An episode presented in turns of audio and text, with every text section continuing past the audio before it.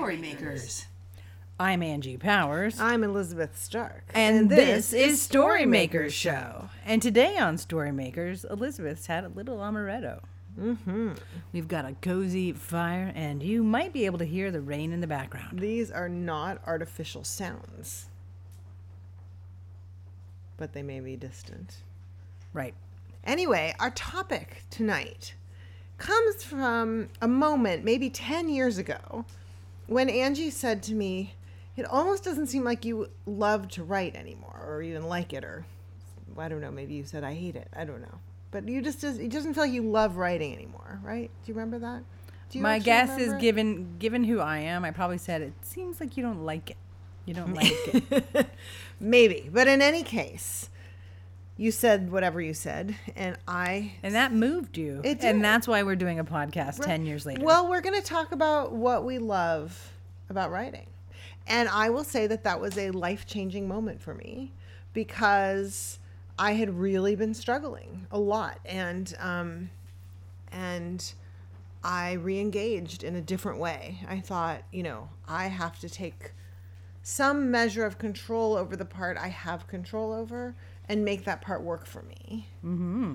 And it's been a beautiful and pleasurable journey to- Interesting. to, love writing and to have this wonderful writing life that I have. Sounds like you've cultivated an attitude of gratitude. Maybe. And I think also then building a community through book writing world, Mm-hmm. saying, okay, here's where I want to get to. Let's get there together. Right. Which I think is really huge. Like, I actually think that if you want to get somewhere, helping someone else get there is going to teach you how to do it.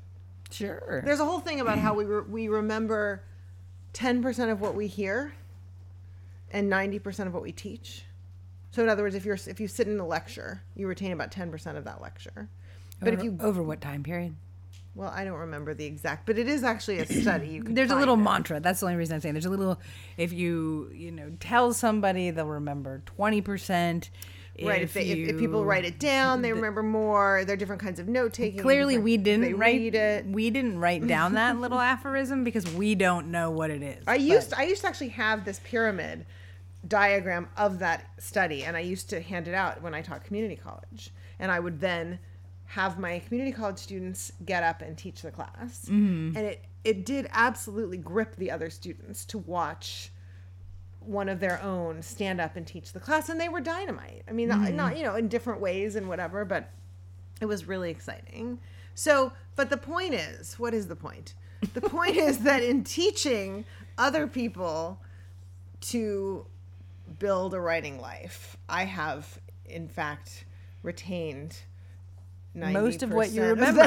Of, what I teach. and we started this conversation by talking about what we love. what we Oh, love but about we writing. First, talk about what we're working. I know, on, but we, so that's what we're going to talk All about right. today. But I'm That's just our topic. That, that- was a long. that is a very long warm up.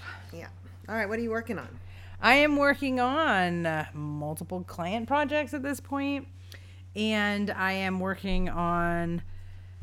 And I need to get a little more time for this because this is not something you can do once and then be like, "Oh, I'm ready."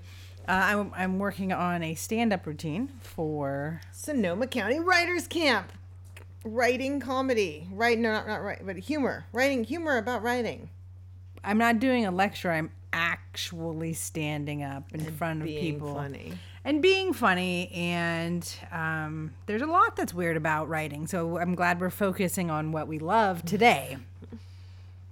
All right. Um, I am working on. I'm actually back in waiting, but the, you know the cycle continues. Mm-hmm. You are a lady in waiting. I I seem to be, but um, but I did actually just send it back this weekend, so we're, we've done. We've been, been batting it back and forth a lot faster oh, good. like kittens. Yes. Yes. with a ball of. No, it's yarn. insane how much you've done, how quickly you've turned stuff around, and how quickly they've turned stuff around. Yeah. So knock wood. Hmm. Yeah, it's been incredible. yeah, don't freak an- the dog. It's been an incredible process. I feel very lucky. Excellent. Yeah. So you're working on waiting. Well, I'm waiting, but I, I will say that I'm actually, you know, thinking about how I want to approach what's next because I have several things on the back burner. And one of the kind of fantasies as I go through all these iterations is to do that iterative work ahead of time, which is Right. what sort of our book in a year class is about. It's what all your planning stuff is about. So I'm actually thinking about really doing that and in the playful way that you discuss about, you know, doing or you'll make me do five versions of the seven steps, things like that. I love that. I think Yeah, that yes. that's um really smart and playful. And funnily enough, when Ellen and I were teaching our free sneak peek into Sonoma County Writers Camp, she talked about this thing she does, this exercise she does. This is Ellen Sussman's exercise, where she has people write three like what could happen next three things or you know whatever whatever the Hmm. question is that's up the scene question or whatever and she's such a right by the seat of your pants My character person. has just woken up. What is What- what, are three things that could happen now? right or what are three reasons why They're awake. or this you know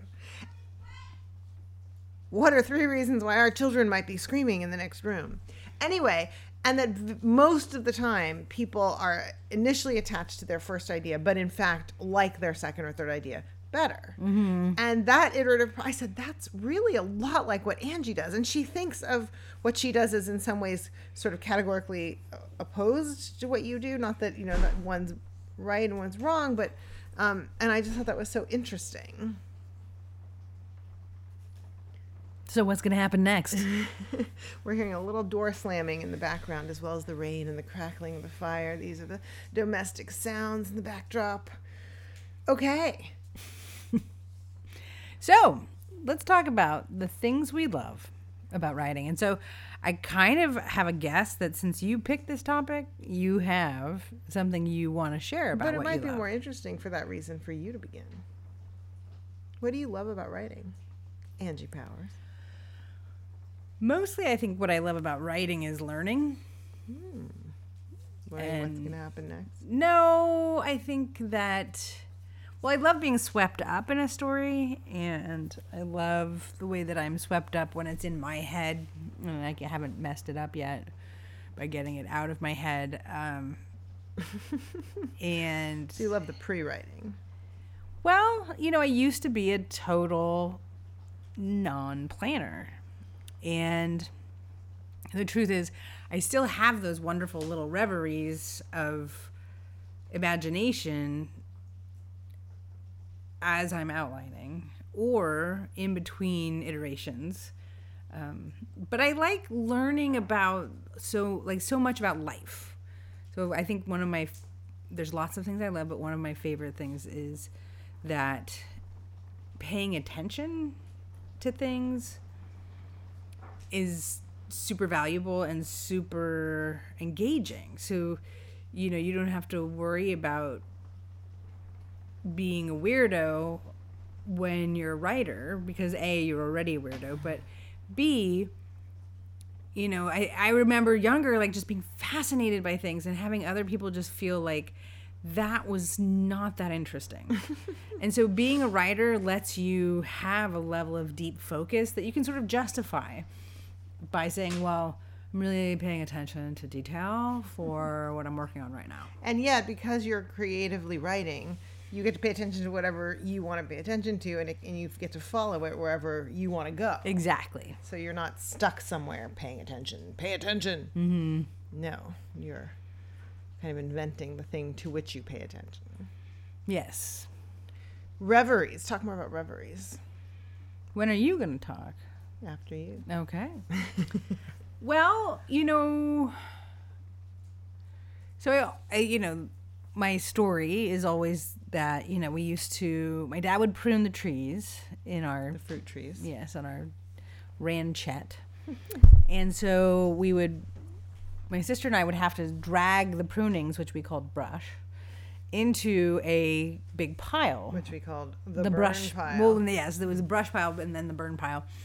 Burn pile is a certain time of year, Mm. and so so anyway, it was all about language, really. yes. Um, so I would entertain myself while I was doing things like that. Hated weeding. I feel so bad as an adult that I can't garden, but I hated weeding. Like I just it it didn't give me that same sense of whatever. But I would tell myself stories as I was dragging the, you know, spindly little branches into a pile. See, if you could have just wandered around ripping out kind of whatever you wanted across the yard and leaving whatever you wanted to leave, that would have been maybe more like Well, writing. it was more high stakes because I had a tendency to do things like pull out the wrong plant. So, um, you know, the asparagus that my parents had been working a long time to get started, I mistook for weeds, Yeah. which they weren't. So, Are they grass asparagus? I think they are. They look just like grass. right? Totally like look the like ants, grass. you know, the ants grass. Yeah. Anyway, so telling yourself stories. Right. So, Do you think that you would do that more now if you didn't have stories piped into your ears all the time? I think there is definitely something for that wild boredom. But I kind of do it anyway. But it was wonderful to be on the train because We just took a train to Reno and back. Reno and back, Reno and back. we just took a train to Reno and back. anyway, um, and it was kind of wonderful in, in a very similar way. I was really Or well. I wasn't bored though, and that's the thing. I mean, I think there is a skill set to be, you know, con- reconnected to. I wasn't bored either. I thought I would be because when I took the train from New Jersey to South Carolina when I was 19, I just remember being bored off my rock. But then again, I didn't have an iPhone. Oh, but there was that window. no, the window was amazing. I don't know why I was. I don't know what was happening there. It was probably just a moment in my life that was tumultuous. Probably. it really tormented. Yes. So, um, but on the train to Reno, I mean, like there you are. And I was joking as we left Oakland, like, oh look, take the train and see the backside of America. and there were definitely places that were like that. like the crack. Yes. Um, but there were definitely places where, you know, there was a stretch where it was nothing but trees and oddly spaced, burnt out cars that were like on their roofs. And you're just like, how did that happen? Like, and why are there so many? Like, is this just what people do? Well, I'm done with this car. Let's drive it off this ravine and light it on fire. Maybe I don't know, but what perfect fodder for the writer. So Uh, that's hence the Amtrak. Uh, Backside of America. some kind of writing uh, fellowship, which is gone. It's gone. Yeah, now they have a social media. Oh God, so bad, I know. so bad. How about this social media, Amtrak? Leave on the same day you're supposed to. I'm being, I exaggerate. It was only nine hours, late, but um, This is what's old-fashioned about it. They're just not on the the kind of thirty no, second. no, they used to time be. They used to be. That's the thing. Trains used to be the thing by which other people I think set their mostly in watches. Germany. No, in the U.S. All right, can't you hear the whistle blowing? Yes. So, what I love about writing is the way that it deals with your boredom.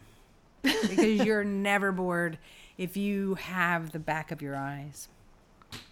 Well, I will say um, that when I write, and I usually write every morning, uh, you know, at Are your least eyes open? Journal sometimes. Um, I am amazed at. First of all, there's that whole idea of I don't know what I think until I see what I write, and I definitely have that. I get much more clarity. I process things. Some of the things I process are dumb and boring, you know, house cleaning kinds of things, and some of the things are scenes. And uh, sometimes I'll do nonsense writing, where I'll where I'll write they are actual sentences, but the, they don't, you know, make sense, which is fabulous. A great exercise to do. Right. Um, so anyway, so that morning writing, I've talked a lot about morning writing. I love tapping into that dream self and go, go, go. And I love what I find out by writing, being in conversation with myself, the clarity I get. It's really my meditation practice. In theory, I do both, but you know, a lot of times I just write, and um, and it's clarifying for me. So there's I that. say right on. Thank you. Then I actually I love revising. Mm-hmm. And I just I know this is just sort of bad for the trees, but when I print something out, I can edit it. I just would like to say that we actually use a bamboo based paper. All right, it's bad for bamboo.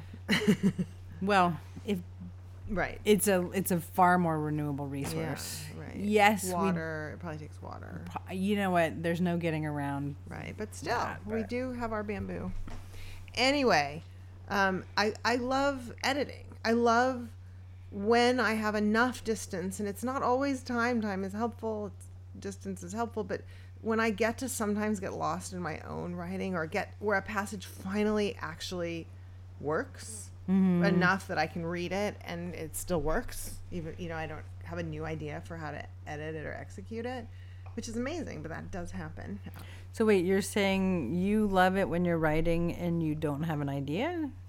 No, I don't have a new idea about how to edit something. No, you don't have so a new it idea. It takes about a hundred drafts until I can read something, and I think, and I'm just lost in it as a reader, mm-hmm. and I don't have an edit for it. Okay, now I see what That- you're saying. yeah, Yeah, but so I do get there, which is amazing. But I also love editing. I love, and I love even being edited. I love getting a brilliant line edit, and it just changes the sentence. It just tightens it, and suddenly it's like ah, gleam. And then I love telling stories. I love characters. I love a turn of phrase that'll appear, and I I wouldn't have been able to think it before I wrote it. Um. I love reading, and I love the feeling. Do you love having written? We were joking earlier about that that whole story about people don't really want to be writers; they want to have written. I am the opposite. And actually, like one of my coaches, One of my many many coaches. one of my co- coaches are fantastic people. You know, you wouldn't be a baseball player without a coach. You wouldn't run the do the Olympics without a coach. We need coaches.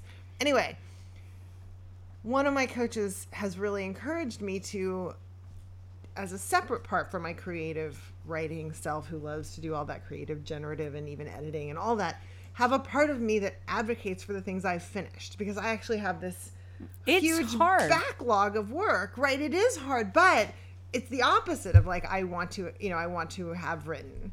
Mm-hmm. I, I, because, and you do have to plug what you have written, even though you could write it better now.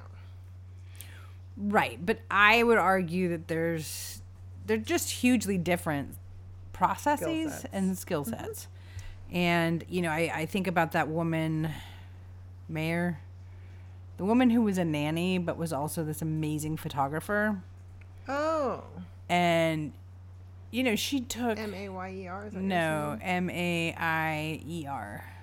Okay. Oh, okay. and she took these um, you know they found this treasure trove of her photographs and she just took thousands of them Yes. And they were amazing. they, Actually, they totally were amazing and what's interesting though is that she didn't develop them she, she took the of pho- no no she developed she sent them to someone else oh. so in photography Oh. Right. a lot like the second part of the process is also that piece. So she really actually collaborated with someone who was from the small town that either she or her mother were was from in france. And there's a great documentary about it. I can't remember right now but we'll Try to find it, but the try to and put it in the show notes. But this, you know, the idea that the we live in a world right now where, especially like with film, you need to be the person who can do everything. There's this huge sense of actually generalization when it comes to video.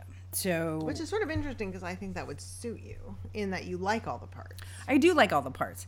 And at the same time, those skill sets around getting things into the world are just very different in a lot of ways. And you have to be motivated outside of yourself. Well, it's like a friend of mine just said, I need an agent to help me find an agent.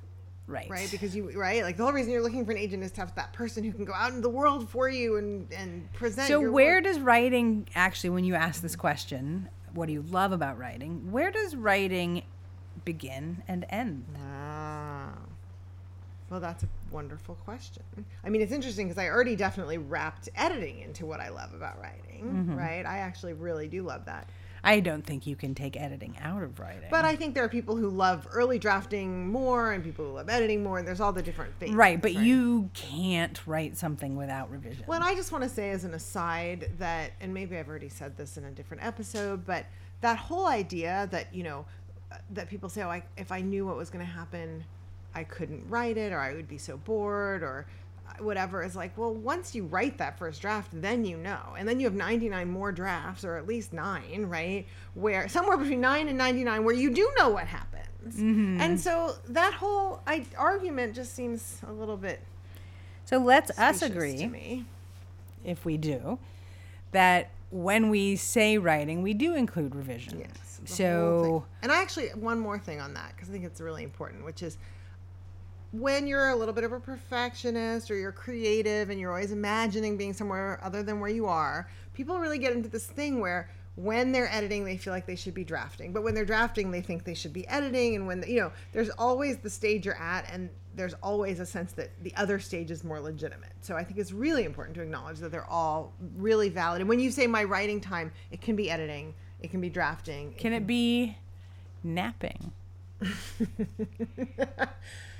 Mm, if you're hitting your minimums, and I don't mean your napping minimums, I, well, I think napping minimums are important. well, that's fine. But I think that that's where having a another so napping could be part of it. But if you're you know if you know you're hitting a thousand words a day or 500 words a day or So I, I, I pages or- write, let's say I write to time, not to words.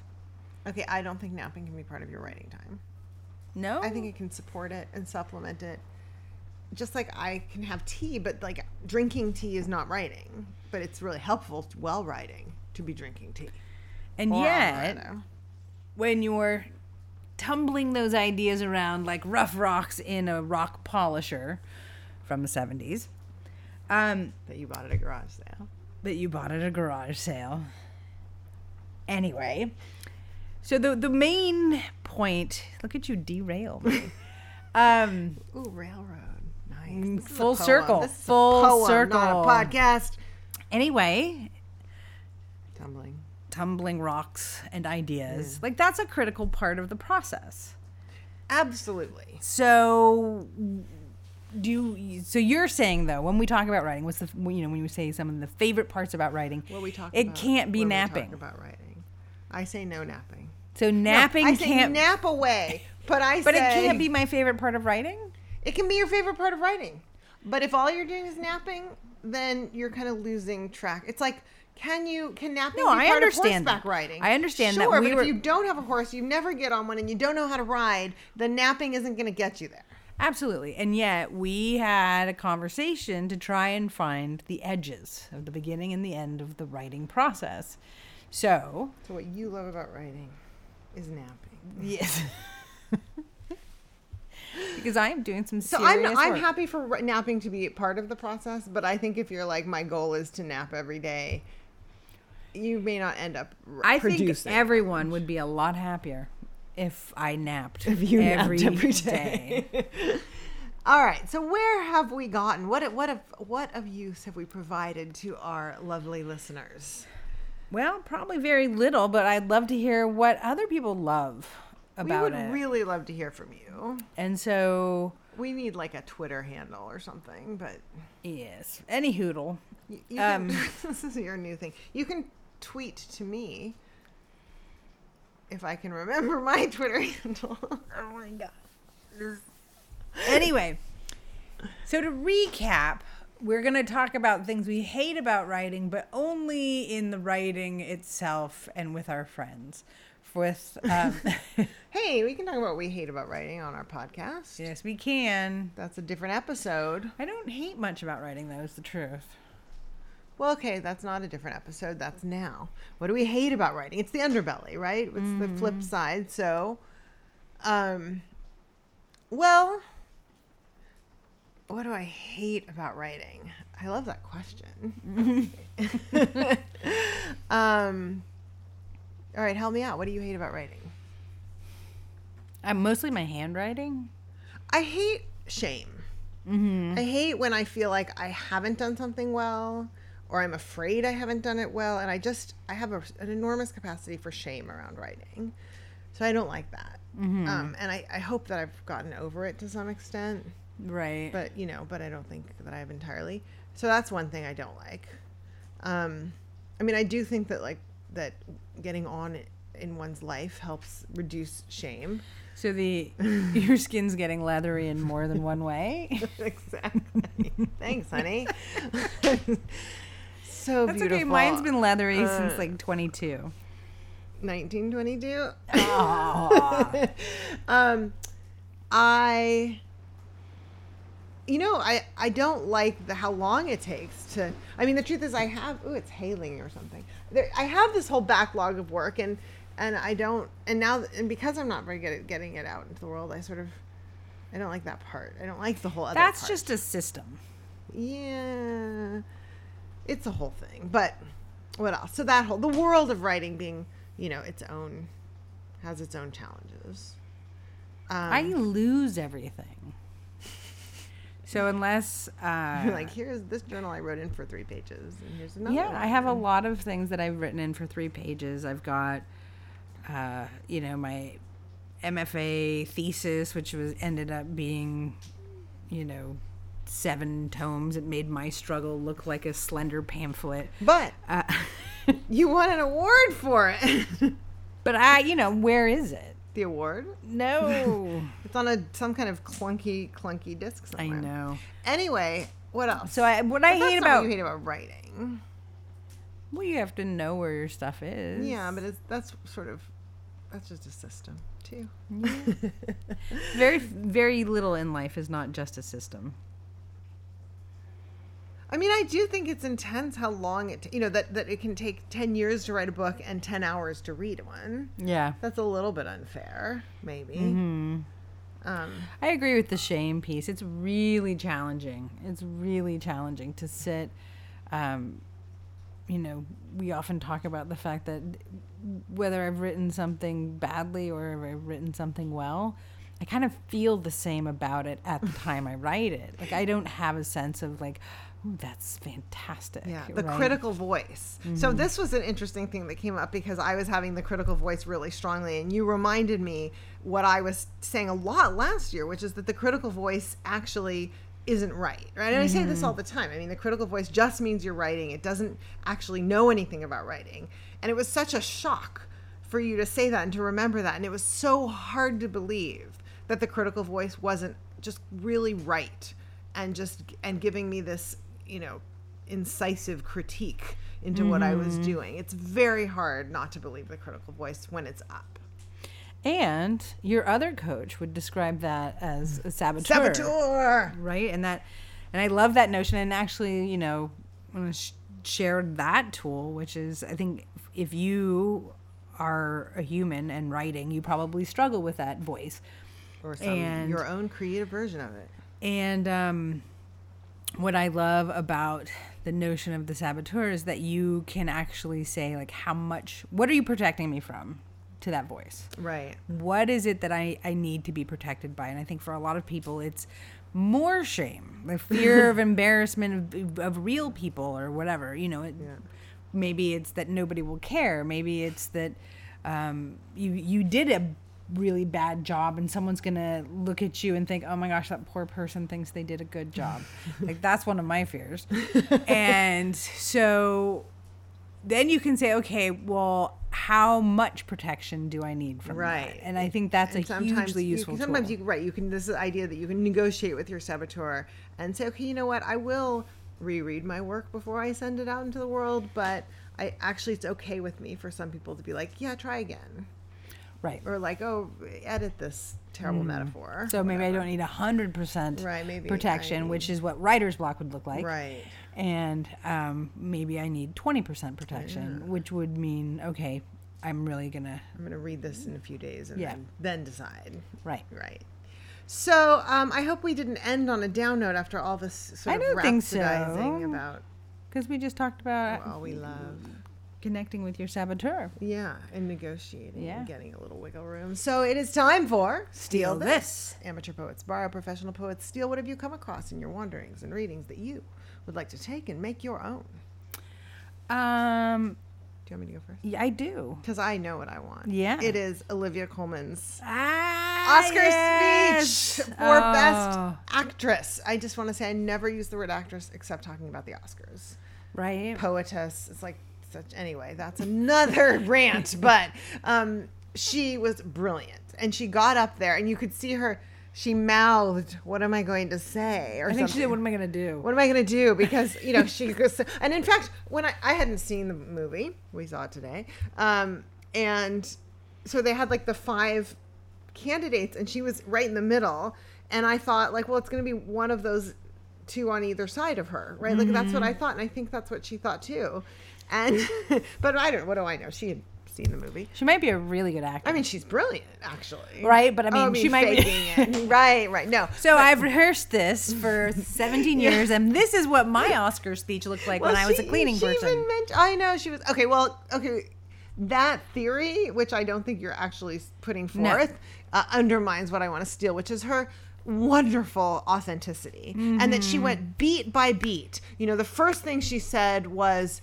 Uh, Sort of, this is really incredibly stressful, or something, right? She is talked about- genuinely This is genuinely stressful. And then she looked at the Oscar and she was like, "This is hilarious." And then she was like, "I want an Oscar." And I mean, it was just, and each beat was a totally different emotional direction. Yeah. But they were so authentic, and she was so committed to them. I mean, this is an acting, writing, human thing. They were real. They were authentic. How about you? Well, at this point, I feel like there are so many things that I want to take from the world. Um, that sounded dark. The world. Well, no, it sounded wonderful. The world, the wonderful world. It rolls at your feet. What's that from? Kafka. Is that is that Kafka? No, no, I'm thinking of um, Kim Addonizio, but you know, Very similar. Kafka, Kim Addonizio. Is that her name? Yeah. You remember that poem from like a million years ago? Like, and it says, "I will." That is, is that Kafka? I'm confusing too. I can't drink. I just can't drink. It is. It will roll. That is Kafka. Kafka, yes. It will roll At your in wonder at your feet. Or something. right. That's amazing. So that's- that's, that amazing Kafka passage. And then there is this other came out Addonizio poem about drinking at a bar and at the bottom of the glass. Yes, that was wonderful too. We're gonna put both of those Maybe. into the um, show notes. Maybe. What do you mean maybe? I'm not promising. You're not promising what? That you won't link to that poem Well, or that quote? tomorrow morning. But we probably will. We'll Okay. try. And with that, I am going to steal the wonder of the world Rolling at your feet. rolling at your feet. I'm so happy to be reminded of that. See? I love that Kafka thing. We'll put I already did it. Notes. We'll do the whole thing Yeah. now.